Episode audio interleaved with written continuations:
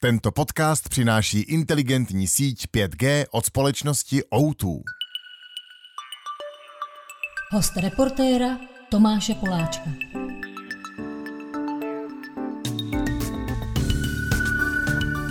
Před pár dny jsem dočetl výborný román jménem Zahrada a hned jsem si pozval do podcastu jeho autorku.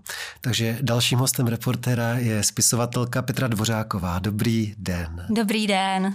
Vy nejste z Prahy, takže nevím, jestli není zbytečná otázka, jestli máte nějaké vzpomínky nebo asociace na tuhle část města, do kterého jste se právě dopravila. No, vzpomínek moc tady nemám, ale speciálně na, na tuhle část, ale jako dítě nás tu vzali na školní výlet a měli jsme sraz u, u jednoho vchodu v kotvě a ne, my děti jsme netušili, že kotva má víc vchodů, takže, takže to byla docela potom pekelná situace se jako najít a pozbírat tu třídu, tak to je moje jediná vzpomínka tady z centra. Aha, no a jak jste koukala na Prahu uh, těma dětskýma očima? Odkud vlastně vy jste tehdy uh, přijeli? Já pocházím z Vysočiny, konkrétně od Velkého Meziříčí, z malé vesničky, takže o to, o to vlastně ten obraz té Prahy, toho obrovského města pro nás byl jako neuvěřitelný. Vůbec prostě jenom, když se zase vrátím k té kotvě, jo, to bylo, my jsme tam měli na té vesnici tu jednotu a, a to bylo jako všechno a znali jsme jenom tohle. Jednota, Takže, a jak jsi tomu říkal, družba nebo tak nějak? U nás byla jako jednota, ja? my jsme vyloženě měli jednota, někde se říká očekávalo konzum, uh-huh. ale, ale speciálně teda tady na té Vysočině to byla jednota. Uh-huh. No, já jsem uh, měl dětství eh, v Prostějově a tam se to jmenovalo družba uh-huh. z mhm. nějakého důvodu. Uh-huh. Takže u Velkého Meziříčí. Pojďme se u toho zastavit, protože vám chci poblahopřát k kulatým narozeninám a já už jsem si před tím letím podcastem vyžádal vaše svolení, že můžu říct, kolik vám je, protože my jsme stejně staří. Já jsem o měsíc mladší než vy, ale vy jste tenhle víkend eh, oslavila 45. Všechno nejlepší. Děkuju. Pojďme se o chvilku povídat. Já jsem šťastný za to, že jsem se narodil eh, na sklonku roku 77. Hlavně z toho důvodu, že jsme vlastně poslední asi ročník, který si hodně dobře, přesně eh, vybavuje ten minulý režim už jsme velmi plasticky a dobře vnímali eh, ten převrat. Ten režim nám neměl šanci nějak ublížit jako dětem. Jak to vnímáte vy, tady to své datum narození? No, eh, to, co teď říkáte, mi naprosto mluví z duše a zvlášť v poslední době já, já pracuji na jednom rukopise, který je přesně pro mě o tom, že ještě jako dítě jsem si stihla zapamatovat a zažít a zavnímat eh, jako ten režim v tom, jak vypadal, je to samozřejmě limitovaný tím dětským vnímáním, ale je to velice už jako intenzivní. Člověk už, mě bylo, mě bylo vlastně 12, když Čerstvých byla sam... 12, no, asi přesně. čtyři dny 12. Ano. A uh, takže když byla, když byla sametová revoluce, a to už jako přece jen člověk jako není jenom v tom dětském myšlení, a uh, takže, takže jako velice dobrá paměť na tu, na tu dobu, jako před, potom už ten velký zážitek té revoluce a ta změna. A současně ještě jsme nebyli, nebyli jako tak staří na to, aby jsme jako nedokázali vlastně, jako že jsme měli tu strašně dobrou přizpůsobivost těm jako novým změnám, nebo dokázali jsme jako do nich nasednout, protože jedno z velkých témat, který mě hodně zajímá, je uh, třeba um, jako kde se to stalo, že v některých jako um, v té starší generaci hodně narůstá jako frustrace. Třeba často slyším takové jako věci, a k čemu mi je ta tvoje svoboda, k čemu mi je ta tvoje demokracie, když tohle, tohle, tohle. A, a přitom to byli třeba lidi, kteří, kteří opravdu jako žili, nežilo se jim dobře, nežilo se jim dobře jako za komunismu a přesto je tam, tam narůstá jakási jako nostalgie a uh, mám, mám dojem, že to jako souvisí jako s nějakou adaptabilitou na ty změny po revoluci. V tomhle ohledu jsme ještě mohli se narodit třeba o tři roky později, protože za nás teda ten přechod na ty, dejme tomu, eh, angličtinu a tak, šel stuha, protože se přes pár týdnů z ruštinářek staly angličtinářky, mm. takže třeba já s tím zápolím dodnes, s těma uh, jazykama, že jsou pořád na takový mizerný úrovni. A... Tak nápodobně, hlavně když vidím třeba už generaci, generaci jako mých synů, kterým je dneska že od 24, 22 a, a pro ně jako je naprosto samozřejmé dívat se na seriály v angličtině a, a v originále a já si jich tak jako tam, ty tomu opravdu rozumíš? Já, a oni tomu opravdu rozumí a je to pro ně něco, něco co je úplně jako přirozenýho, jo, když to, když to, já přesně tu angličtinu pořád tak nějak jako lovím ze všech sil. Tenhle podcast vyjde plus minus kolem 17. listopadu, takže se zeptám na to, jak vlastně na vesnici kousek od Velkého Meziříčí jste to vnímali nebo prožívali, zvlášť těma 12 letýma očima. Bylo to jako my jsme to vnímali především jako, že něco se děje. Prvně jsme vnímali jako u těch rodičů strach. Mm. Jako, že, že vlastně nikdo nevěděl, ty informace byly strašně jako omezený pro nás. Já to mám strašně spojený s, s naší paní učitelkou třídní, která tam v době té eh, vlastně těch polistopadových změn nám říkala, že ona Uh, ona byla strašně velkou obdivovatelkou Stalina a teď, co se jako tady děje a tak, takže to mám tak jako zafixovaný, nebo když, když se, jako že jo, potom děcka začaly nosit ty trikolorky, uh-huh. připíchávali uh-huh. si to různě špendlíkem, tak prostě učitelky to strhávaly, jo, a byly za to tresty, ale vlastně už, už potom jako přešla ta vlna, kdy už i ty učitelky musely jako zmlknout. A, takže to byla spíš taková, víc jsme to vnímali snad jako přes tu školu, než, eh, než jako třeba doma přes rodiče, že by se o tom nějak jako, dívali jsme se na televizi, zhromažďovali se ty noviny, to byla možná Mladá fronta, se to tenkrát jenom jmenovalo uh-huh. takhle.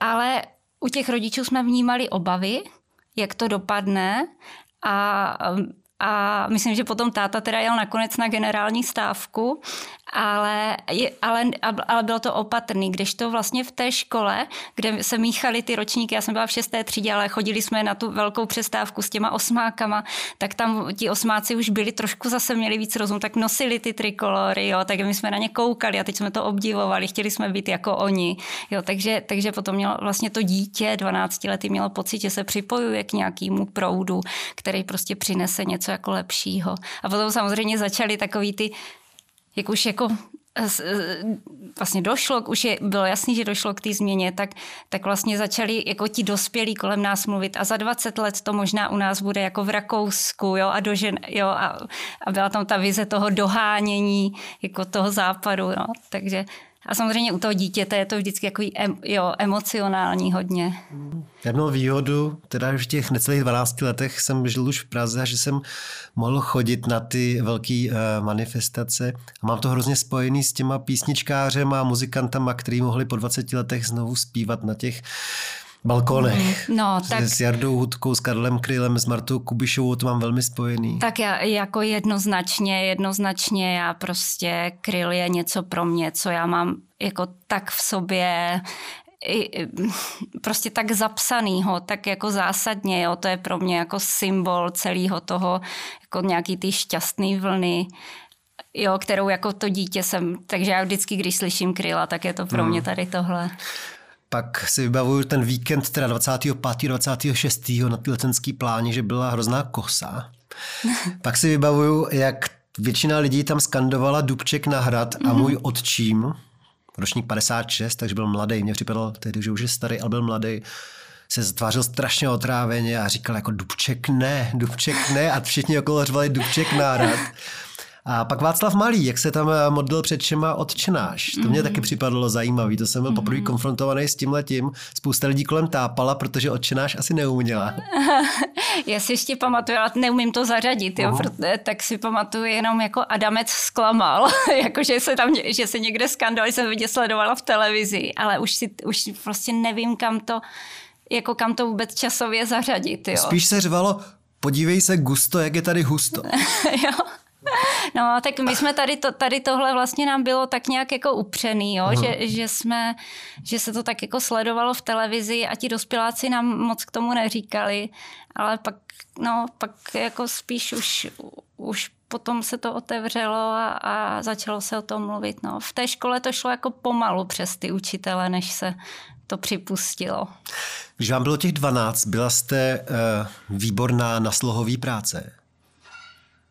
Já si to úplně jako nemyslím. Um, nemy, já jsem psala básničky, uh-huh. A pamatuju si, že jsem je jednou donesla eh, naší učitelce, která nás ale učila vaření. Uh-huh. Ale ona snad měla nějakou aprobaci na češtinu ale, a ona si tenkrát ty básničky přečetla a často si na ní vzpomenu. To bylo, a ona si je přečetla a řekla mě, ty budeš mít holka těžký život. Neměla to říkat, protože se trefila. ale no, tak ale, ale jako, že bych vyloženě třeba se bavila psaním, že bych k tomu nějak směřovala, tak to vůbec asi. A vzpomenete si pod vlivem koho nebo čeho jste jako školačka psala ty básně? Mm, já jsem vlastně je totiž četla od malá. Mm. Možná v tom byla i moje úplně obyčejná dětská vyčúranost, protože moje sestra jako velmi četla a byla dobrá čtenářka a já jsem se jí snažila jako ve všem dohánět, ale jako čtení mě úplně za stolik nebavilo a pak jsem objevila jako, že když si člověk přečte básničku, tak ona je krátká a tu knížku jako přečte rychle.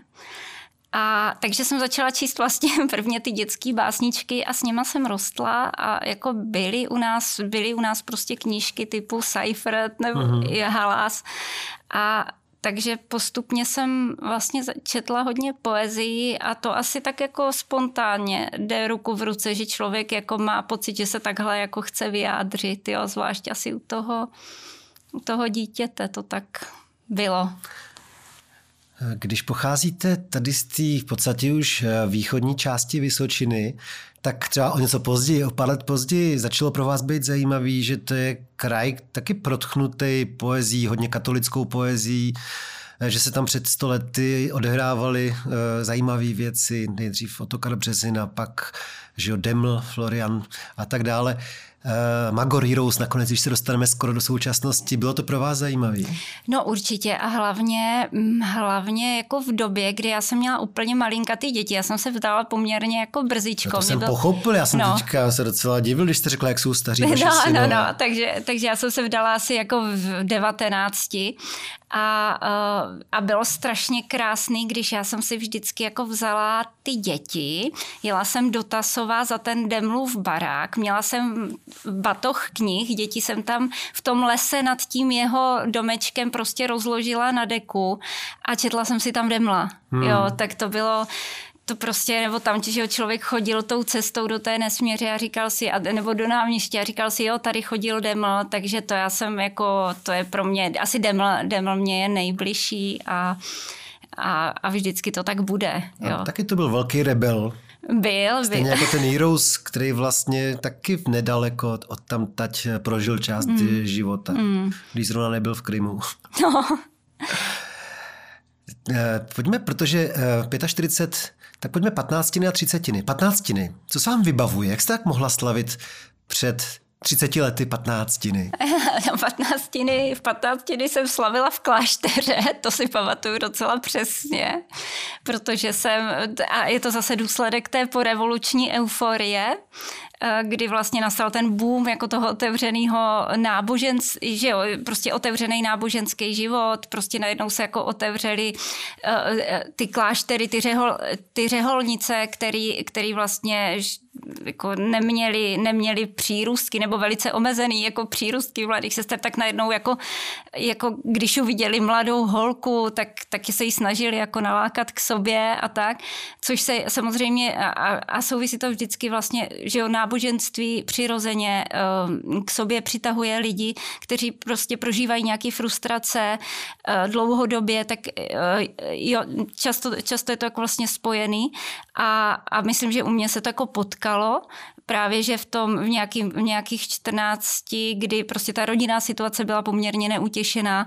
tak, tak, se, tak jsem se seznámila s nějak, s, prostě se sestrama a, a to, to jako, že mě nalákali do kláštera, už bylo vlastně velice jednoduchý. Do dneška nechápu, jak mě rodiče mohli pustit jako ve 14 do kláštera, jak kdyby asi moje dítě dneska přišlo za mnou a řeklo mi, mami, já chci jít do kláštera, no tak ho beru k psychologovi a říkám si, pane bože, já jsem nějak strašně jako selhala a musíme tady něco řešit, že to dítě jako ve 14 nechce tady chodit za zábavou a, a, a užívat jako mama hotel a takové věci. A vám teda řekla maminka co, když jste jí to oznámila? Uh, ona mě prostě nechala jít. Zajímavé. No. A tak to svědčí o tom, že asi byla hluboce věřící, ne? Byla taky, určitě to tam jako hrálo roli, mm, určitě tam hrála roli taková ta pocit, jakože uh, jakože to je nějaký vyšší poslání, jako být součástí církve, takže tomu se jako musí vyhovět a v podstatě neumožnit to, zní jako hrozně, ale neumožnit to tomu dítěti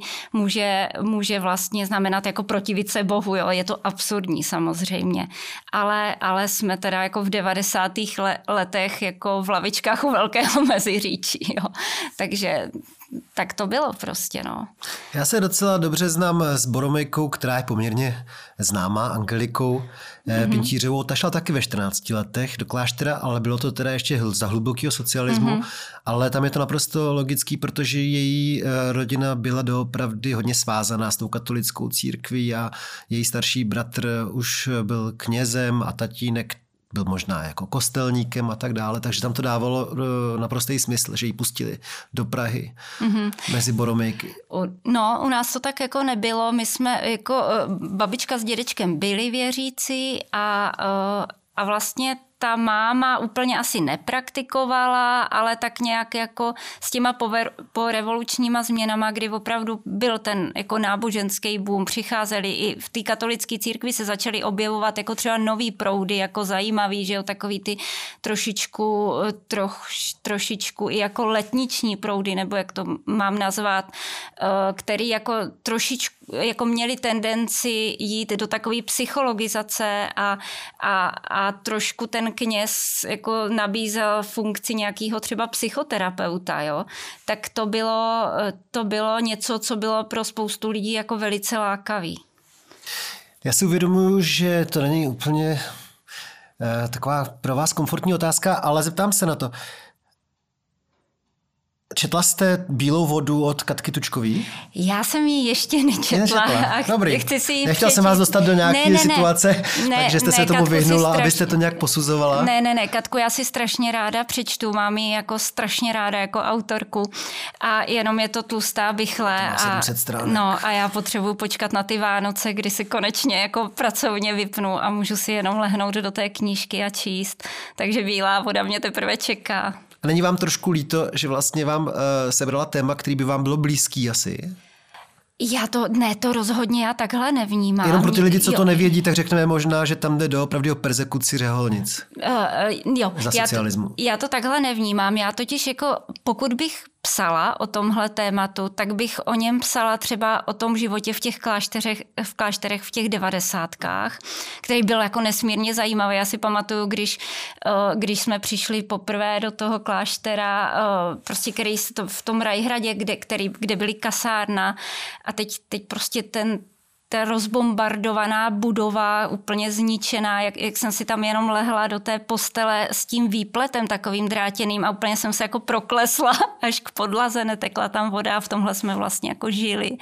Tak to mě, tak jako to je spíš moje téma, jo? že ta Katka, Katka jde víc jako do minulosti a navíc já si myslím, že asi i stejný téma každý autor uchopí jinak, uh-huh. takže já to nevnímám vlastně nějak Vy už jste vydala možná devět knih, deset, ale, deset asi, no. ale tohle jste ještě nezužitkovala, tuhle hmm. zkušenost. No, osobní. No a nevím, jestli to udělám. Musí, prostě musím najít nějakou jako motivaci. Je pravda, že ta motivace roste s tím, jak, eh, jak vlastně se od toho vzdaluju, protože vnímám, že to je prostě nějaká zkušenost, která je mm, prostě jako mimořádná, která už se jako nebude opakovat, už se nebudou opakovat devadesátky v klášteře. No je to strašně jo. Eh, zajímavý. Čili vy jste 15 dny slavila v klášteře, kde jste v tu chvíli byla teprve několik týdnů nebo měsíců. Čili to jste ještě byla eh, spokojená a nadšená z toho, kam vás ten osud poslal? Jasně, to jsem byla spokojená a nadšená, samozřejmě plná iluzí, tak jako 14-letý dítě může být, eh, když, když prostě věří tomu, že tady je někdo, kdo jako tady je prostě ta církev, která nabízí tu lásku, že jo, a, a vlastně reaguje trošku na ty frustrace, který třeba to dítě jako nemá. Jo, je to úplně fakt ten nejobecnější princip toho, co lidi třeba často hledají v náboženství.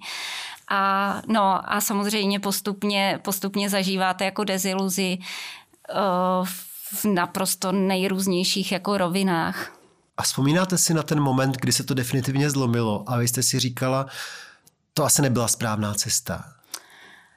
No, to, to, já myslím, že ono se to ve mně zlomilo ještě až dávno po tom, co jsem byla už z kláštera venku, protože uh, oni mě vlastně z toho kláštera propustili ve, za strašně jako zpětně viděno komické situace, kdy se mě chtěla pomstit nějaká sestřička za něco, tak tam jako co si navykládala těm představeným, že mám nějakýho kluka, já jsem žádný kluka neměla. Prostě úplně to bylo nej, nejbanálnější, jako takový ten důvod jako vlastně toho, proč mě propustili, byl naprosto takový jako legrační až. To bylo úplně smyšlený, nebo jste aspoň by... měla kamaráda ne, nějaký? Ne, nikoho. Já jsem, já jsem tam jako seděla v tom klášteře a, a prostě dělala jsem to asi tak jako to, co se má dělat, ale, nebo to, co se očekává, ale eh, já tím chci se dostat k jedné věci. O, eh, prostě ten klášter, to je opravdu, jako dáte 70 ženských eh, do uzavřeného prostoru. A tak, jak vám to vznik, vznikají problémy v každém kolektivu, tak vznikají i tady a jsou úplně stejný, ať jsou věřící nebo jsou nevěřící. To možná, možná, že to, že jsou to věřící, to někdy jako komplikuje. Jo, a, a tu situaci zhoršuje, zhoršuje to někdy komunikaci. A e, jaký to vlastně e, je být jenom mezi ženskýma pro vás? Um, Jaký to bylo? Protože tam je zajímavá věc, že vy velmi často v těch románech máte hlavního hrdinu muže a píšete to s takovým, že chlap si říká, jako by to psal trošku chlap, že tomu rozumíte těm mužům. To mě jako napadlo vlastně, že je zvláštní po té, co jste čtyři roky žila jako jedna sedmdesátina ženského kolektivu. No, Uh, já mám pocit, že uh, jako s, s muži je to lepší v té komunikaci v tom, že oni prostě jako komunikují, zdá se mi, že komunikují otevřeněji, že se, tam, že se dá říct jako věc otevřeněji, že, že v tom ženském kolektivu probíhají víc takový ty zákulisní hry, pletichaření. Byl to vždycky můj dojem, jo. Mám pocit, že, eh, nebo mám pocit, že ty ženský nebyly úplně ehm, jako stavu jako posouvat ty věci tak dynamicky, Jo, to se, to se mi vždycky zdá, že jako když, když je v tom kolektivu jako mužský element, že ty věci se třeba dají posouvat jako dynamičtěji. Ale to jsou fakt jenom moje dojmy, jo, to vůbec nechci jako generalizovat. Jenom to byla taková, tam samozřejmě to bylo nejen jako ženský kolektiv, ale byl to vlastně ženský kolektiv velmi starých žen, protože tam chyběla celá střední generace. Pak jsme tam byli asi čtyři, ehm, prostě mě bylo 14, další bylo 20 a další, další dvěma 28. A jinak tam byli prostě 70 plus. Jo, takže to byl ještě jako specifický kolektiv. A když teda eh, vám změnila život tato pomluva od eh, se spolu sestry, tak nejdřív jste byla nešťastná zklamaná. Jak dlouho to trvalo, než jste si vlastně vydechla a řekla, takhle to vlastně mělo být a je mi dobře venku?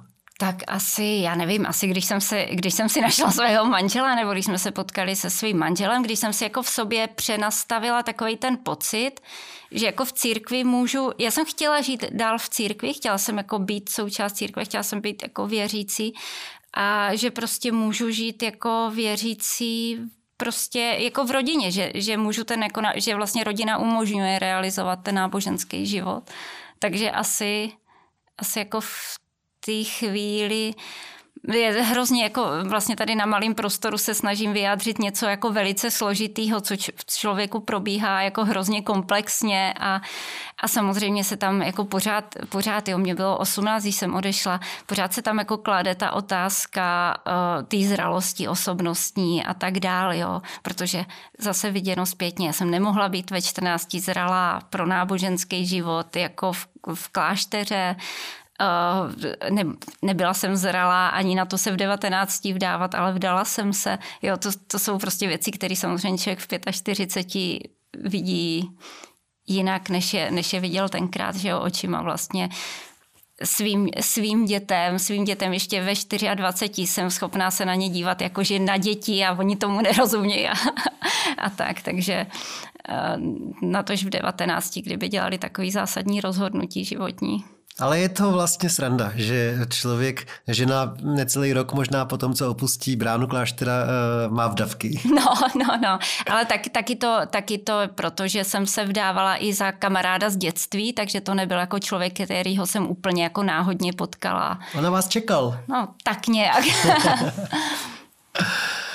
No a to jsou těžké otázky samozřejmě, ale eh, říkáte, že jste vyšla z toho kláštera s tím, že dokážete praktikovat tu hlubokou víru v rodině.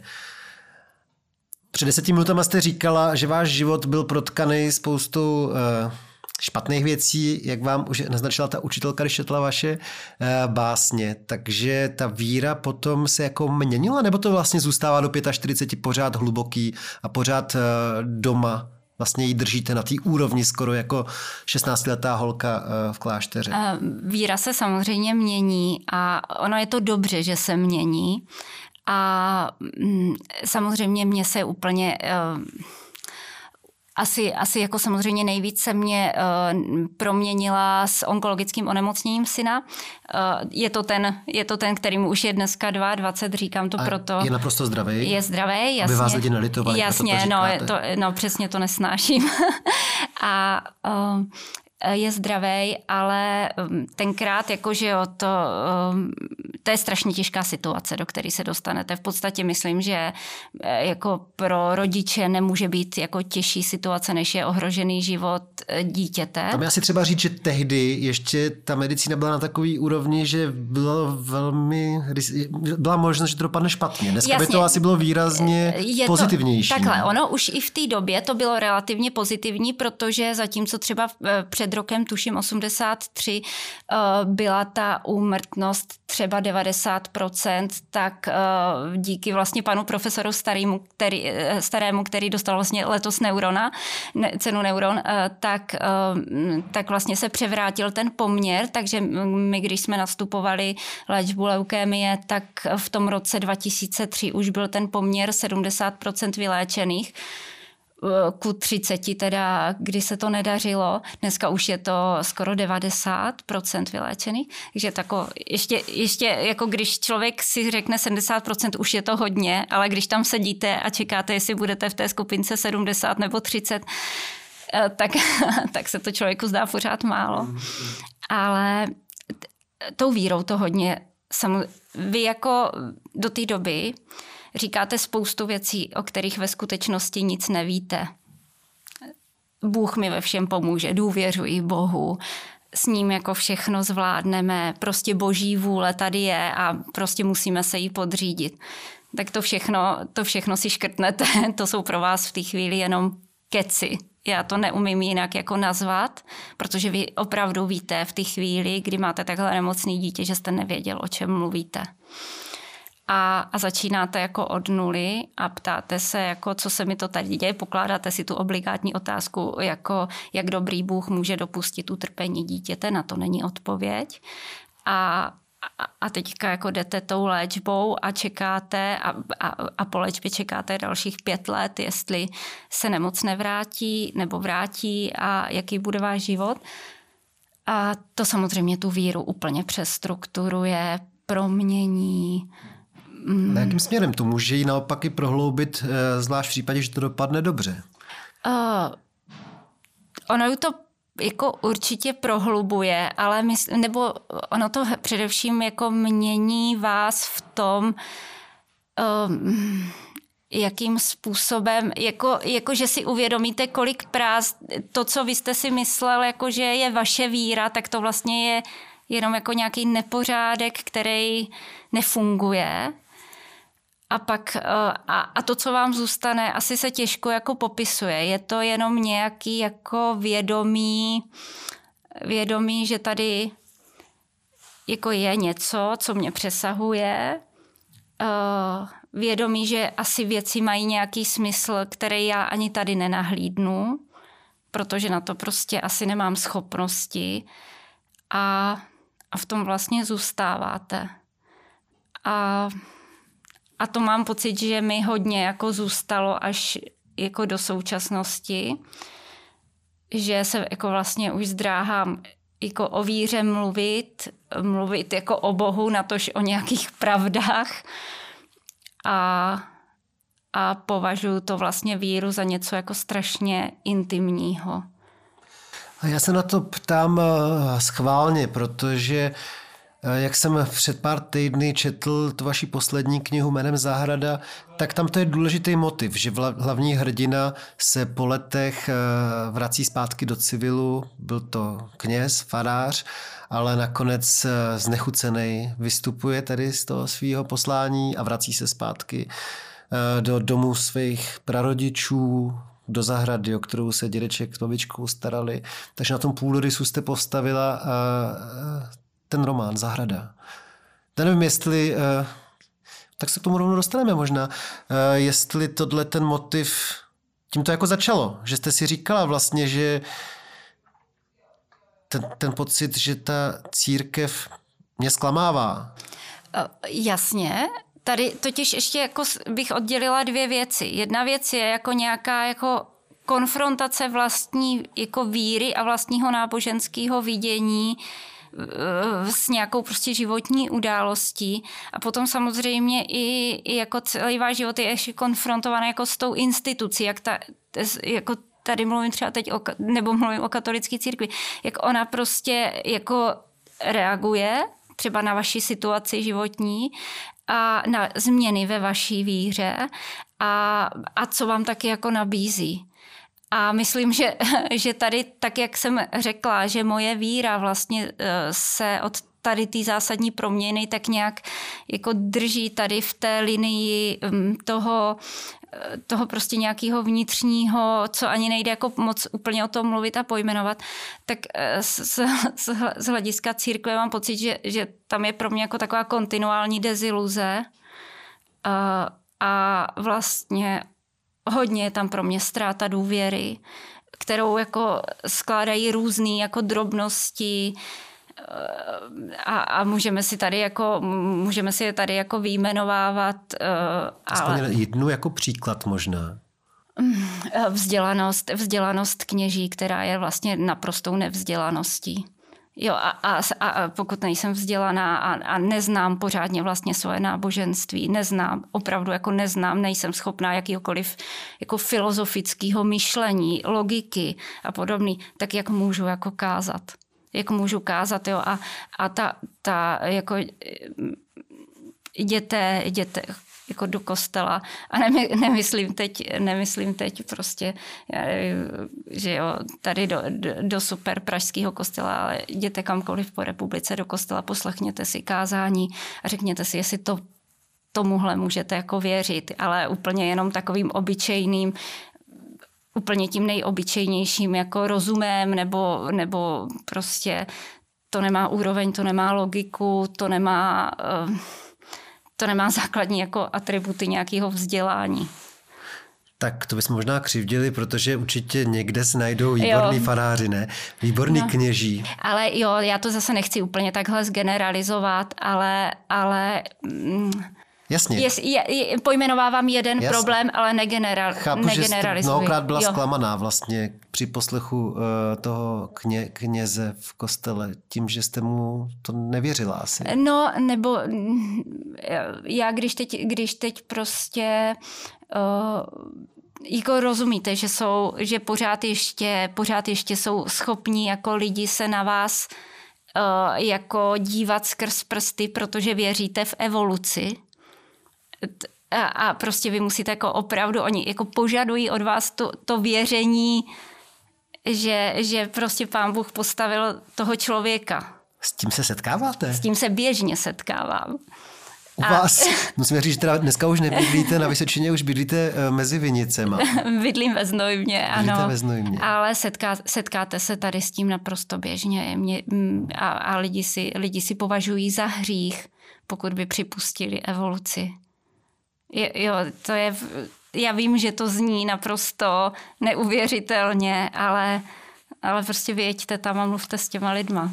Já jsem celý dětství no. strávil tam v Kuchařovicích. No. Tam měl prababičku. No, tak.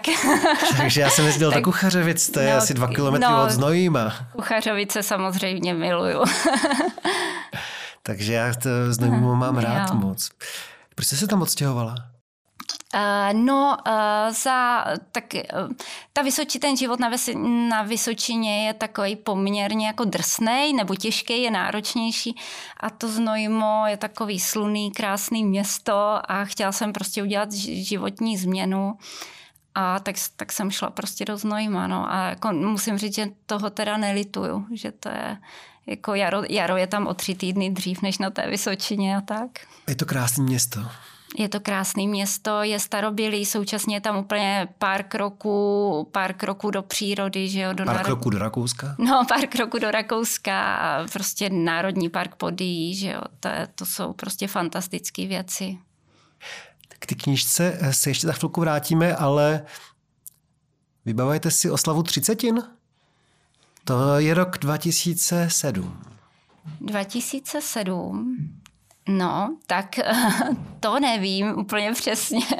To si nevybavuju. Před chvilkou jste vlastně říkala, že člověk ještě čeká pět let, jestli se nevrátí ta onkologická nemoc, mm-hmm. takže to už se chýlilo jako ke konci jo, tohle to období se, nejistoty. To už, se, to už se chýlilo ke konci, to, jo, t, ano, to, to říkáte správně a to vím, že jsem jako do posledního měsíce, opravdu až padlo těch pět let, tak jsem čekala, jestli jestli jako fakt třeba ty poslední, ten poslední měsíc se něco jako nestane. Ono samozřejmě v té medicíně není nic absolutního, ono se může stát i dva měsíce po pěti letech. Mm-hmm. Ale přece jen člověk to má v sobě nastavený jako takovou metu. Já si pamatuju, jak v tom roce 2003, kdy teda synovi byli tři roky, tak jsem si říkala, a jemu pak bude jo, tolik a tolik a vůbec jsem si to jako nedokázala představit, že do toho bodu někdy dospějeme a, a tak jsem jako byla vděčná samozřejmě, že jsme dospěli do toho, ale no. Možná se ta otázka uh, na ty třicátiny už může vztahovat k tomu vašemu statusu profesnímu, protože vy jste dlouho jako mladá holka dělala v nemocnici. Mm-hmm. A když se jako zdravotní sestru, Mimochodem, vy děláte občas zdravotní sestru dodnes, že jo? No, jako už jenom jako hobby, protože mě, já jsem tu profesi fakt měla ráda.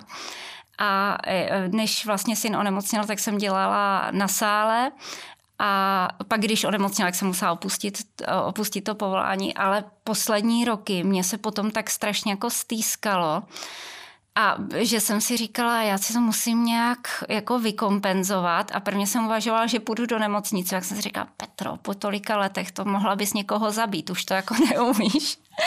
A, a, a, a tak jsem si prvně napsala jako chirurga, protože to jsem si říkala, že si to jako vykompenzuju. Román chirurg. Román, ano, román chirurg a uh, vykom, no, vykompenzovala jsem si to částečně, ale jednou jsem seděla u svého jako obvodáka, sestřička mi brala krev, tak jsem jí říkala, já bych si tak někdy zase střičkovala. A, no a večer už volal doktor, že on by jako vlastně strašně potřeboval, abych občas chodila zaskakovat. Takže jsem začala chodit eh, na záskoky sestřičky, když jsem teda po 20 letech měla, nebo po kolika, bylo 20 po 15, vzít někomu poprvé krev, zas tak úplně do dneška se tomu člověku omlouvám. ale, ale vlastně začala jsem občas chodit, pak přišel covid, že jo, takže jsem chodila, chodila prostě pomáhat, pomáhat vlastně očkovat a, a tak. A, a tak mi zůstalo takový to občasný zastupování, kdy na pár dní chodím dělat sestřičku a je to vždycky komický, když někdo jako mě pozná, tak oni si pak ty pacienti jako jdou na odběr krve a ještě vytáhnou ty knížky na podpis a tak. To se vám stává? Jo, to se stává, to je fajn. To jsem nevěděl, že vlastně jsou dneska literátky takhle populární, že tak asi, a, tak asi v tom znojmě, kdy jo. oni mají povědomí, že, jo, že je tam nějaká spisovatelka a pak to někdo, někdo mě zná, tak se to rozkřikne daleko. Hey, musíme na druhou stranu říct, že vy jste úspěšná spisovatelka, máte magnezii literu, magnezii literu máte další velké ceny. Eh, já nevím, kolik se prodalo dědiny třeba, to jsou desítky tisíc kusů snad, ne? To asi jo, já už to, já to jako přesně nesleduju, ale mám dojem, že třeba chirurga 30 tisíc. Já, jako Takže už máte ne... hodně přes 100 tisíc prodaných knížek něco, se, něco myslím, že se teďka jako, jo, že já, já to úplně takhle nestíhám, jako, nebo nesleduju tak to tak. Vlastně v tom případě je logický, že vás ty lidi v tom zřejmě eh, poznávají. No, takže když vám bylo 30, tak jste ještě byla sestra na plný úvazek. Já ne, to už já už jsem nepracovala jako sestra, protože s tím onemocněním dítěte vlastně vy musíte odejít z práce, ta léčba trvá dva roky, mm.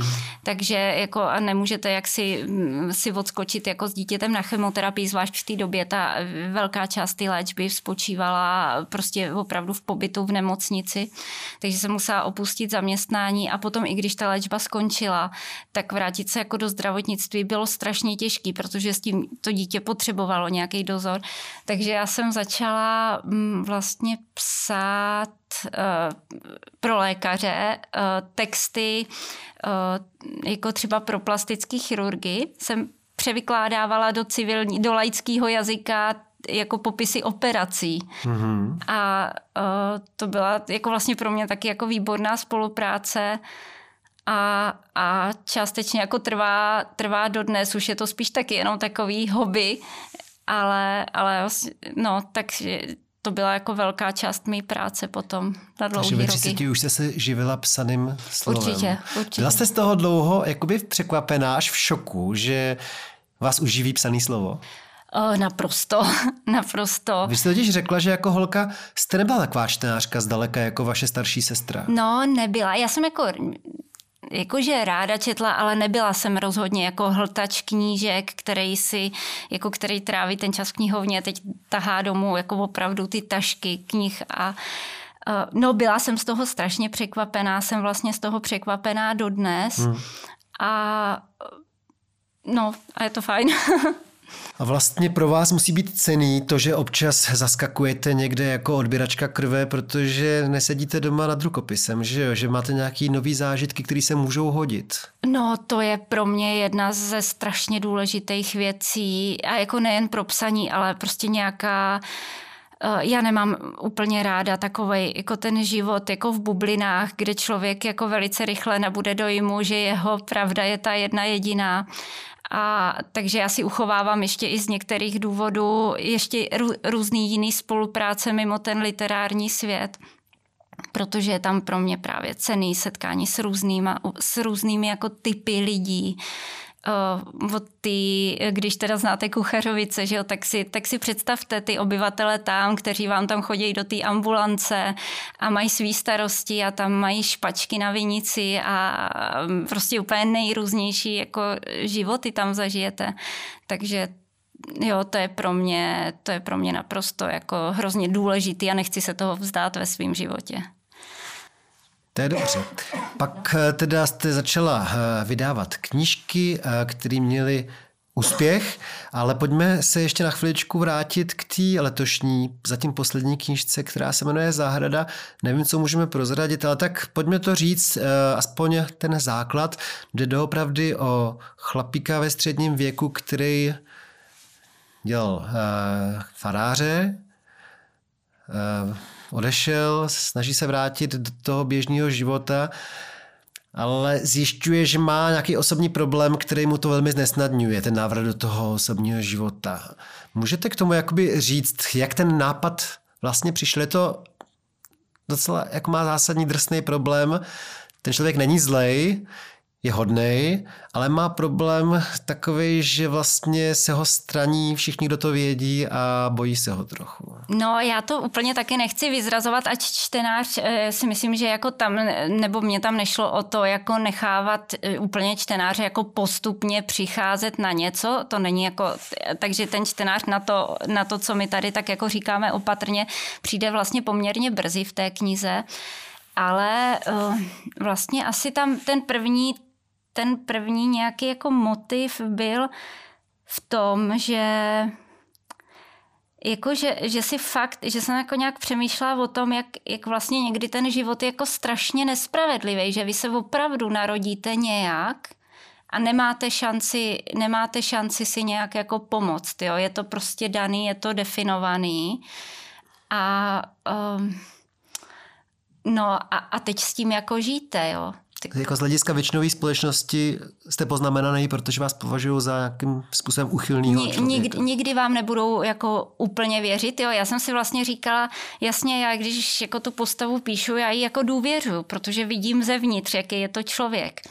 Ale kdybych se na něj jako dívala zvenku, tak vždycky máte pocit, že ten člověk je vlastně nějaká jako černá skříňka a nevidíte do ní. A, ne, jo, a už by ta důvěra byla jako daleko, daleko těžší. Jo. Takže já, já vlastně sama, sama nevím, jako kdybych potkala takovýho Jarka, jako je ten můj v knize, jak bych tu situaci zvládla. Chtěla bych ji zvládnout se ctí. Jo, chtěla bych ji zvládnout s nějakou uh, přiměřenou jako otevřeností, pochopením a empatií, ale taky už nejsem, nejsem máma eh, prostě, eh, nebo nejsem člověk, kterýho by to úplně nějak mohlo zasáhnout. Jo, v téhle, no. Mě jde spíš o to, proč vlastně eh, se vám do hlavy dostane tohle téma? Tam není žádná konkrétní inspirace, že vám ten příběh spadl přímo do klína? Ne, není a to teď kladete strašně těžkou otázku. Já vlastně nevím. Já ty témata jako nevím. Já vám můžu říct u chirurga, že se mě stýskalo po tom uh-huh. prostředí, ale ale já prostě nevím. Ne, eh, někdy, někdy jsem jako trošku, ono je to trošku jako odbočení a určitě to není hlavní motivace, ale někdy jsem jako přemýšlela o tom, uh, teď se pořád setkáváme s tím, že se jako ře, řeší jako gender, a já úplně rozumím, jako a řeší se prostě, jako, že, jako, jak, jaký mají problémy nebinární, jaký mají mm, problémy různý tady ty skupiny. A samozřejmě jako já říkám, že každý člověk prožívá svůj problém jako největší problém, který dokud nepřijde že jo, třeba horší nebo něco, tak ale vždycky to prožíváte jako, jako, jako těžce a je to váš problém a řešíte ho. Ale možná mě to jako někdy přijde, přišlo jako takový kontrast ten můj Jarek, který nemá opravdu, on nemá žádnou šanci jako žít naplněně tu svou sexualitu. A uh, když, to, když to prostě je, jo, tady, tady pořád, když máte, když máte prostě jako geje, tak ono může realizovat. Má, společnost mu to umí taky velmi znepříjemnit, ale pořád má šanci třeba na, na, jako na kvalitní partnerský vztah. Jo, a to mně přijde najednou strašně veliká šance oproti tomu, jakou šanci vlastně má Jarek. Jo, takže, takže to bylo jedno možná taky něco, co potom jako se podílelo na tom, že právě tady tohle téma. Hmm. Jak se vám to psalo? Jak se vám psal vlastně příběh, tak my jsme hodně naznačili, o co tam jde. Příběh člověka, který má takovouhle smůlu, že vlastně nemůže naplnit uh, své základní tužby sexuální, protože tím by se dostal jako mimo, mimo společenský normy a zákon. No bylo mi ho jako strašně líto, bylo mi ho strašně líto celou dobu. Strašně jsem chtěla, aby to dobře dopadlo, což já chci, aby u své knihy vždycky. Ale málo kdy se to povede. No, no. No, já, no ale, ale tak jako skoro bych řekla, že tady se to povedlo, nebo pro mě se to aspoň... Neskončilo to tragicky, takhle. Nesko... Dobře, neskončilo to tragicky, ano. Ale mm, bylo mi ho strašně líto. Já si vždycky, vždycky se jako tu postavu ohledávám z takových jako různých pohledů. Třeba se na to dívám z pohledu těch sousedů, který tam jako vystupují. Ale pak se na to třeba dívám i z pohledu toho, že já bych byla máma toho Jarka. A jak bych to jako prožívala, jak bych s ním jako soucítila, jak bych, jo, jak bych mu chtěla pomoct, jaký bych měla možnosti. Mm-hmm. Uh, my se ještě dostaneme v závěrečné pasáži tohle povídání, která bude jenom pro naše podporovatele k tomu rukopisu, který jste zmínila na začátku, kvůli kterému často přemýšlíte nad tím, proč třeba některý starší lidi jsou tak frustrovaní z toho současného režimu. To mě zajímá. Ale na závěr této otevřené části chci jenom zmínit s obdivem, že jste dneska vstávala teda ještě před kuropěním ve Znojmě a přijela jste do Prahy teprve ráno. Ale nepřijela jste jenom kvůli mě, ale kvůli nějakým dalším povinnostem. Říkala jste, že pak budete odpoledne do Motola. Tak já jsem říkal, ať mi to nevyprávíte před podcastem, ale až během podcastu, takže proč jste dneska vyrazila do Prahy s několika plnýma taškama věcí? Tak je, protože my máme v Motole vlastně rodičovskou organizaci Hajma, a ta organizace združuje vlastně rodiče, ale i vyléčený pacienty jako s dětí s onkologickým onemocněním a vlastně snažíme se zase jako těm rodičům, kteří teprve a, a dětem, kteří jako prochází léčbou nebo prostě e, je, a, a jsou v tom období ještě po léčbě, tak se jim zase snažíme jako pomáhat tak, jak oni potřebují. Jsou to jako nejrůznější oblasti pomoci. Zdaleka to není jako hmotná pomoc. My ani nejsme takový jako jakože plníme přání typu, že dítě chce telefon, na to jsou prostě jiný jako neziskové organizace, ale my opravdu třeba, řeknu vám úplně jednoduchý příklad, dítě skončí ty dva roky chemoterapie, dítě začíná ožívat, potřebuje jako pohybové aktivity a když to rodiče paradoxně právě v téhle chvíli upadají do, do deprese, protože zači- skončila ta intenzivní práce a teď začíná to čekání, který v době jako pět let je před váma jak moře nekonečný. A oni zažívají jako veliký propad, takže my prostě děláme různý jako podpůrný, podpůrný aktivity tady pro ty, pro ty rodiče a pro ty děti. A je to, zajišťujeme třeba teď, teď je tam i jako hodně vlastně ukrajinských pacientů, takže zajišťujeme třeba psychologickou péči jako ukrajinského psychologa tady těm dětem. Je to, je to takový celý balík, je to vlastně, funguje to po vzoru zahraničních rodičovských organizací, které jsou vlastně vlastně velice silný, dokážou prosazovat změny v legislativě a reagovat tady na ty potřeby. Takže máme dneska, máme dneska zase jako pracovní schůzi, co dál. Uh-huh. A když jsou ty dva synové už dospělí, jeví nějaký tendence k eh, psaní literatury? no tak ten starší, ten, ten, končí, ten končí teď v lednu eh, stavárnu a, jako, a bude asi, jako, já to řeknu laicky statik, uh-huh. a, takže to, to moc k literatuře ne, ne. A u toho mladšího jsem si myslela, že on půjde nějakým jako směrem tímhle, protože on má jako velice dobrý cit pro jazyk, pro logiku a, a on to nakonec, jako se to u něj asi v 16 zlomilo do programování, Aha. takže, takže ten už pracuje jako programátor, a, ale myslím, že to je tak, že on tam opravdu jako, že to je ta kreativita, jo, to, a, a práce s jazykem, že on to přetavil do tohohle. Tak eh, přeju vám i jim, ať se jim daří. Vás si tady ještě nechám. Budeme si chvilku povídat, ale jak říkám, eh, to už bude jenom pro naše podporovatele na Patreonu. Petro, děkuju, že jste přišla. Já taky děkuju.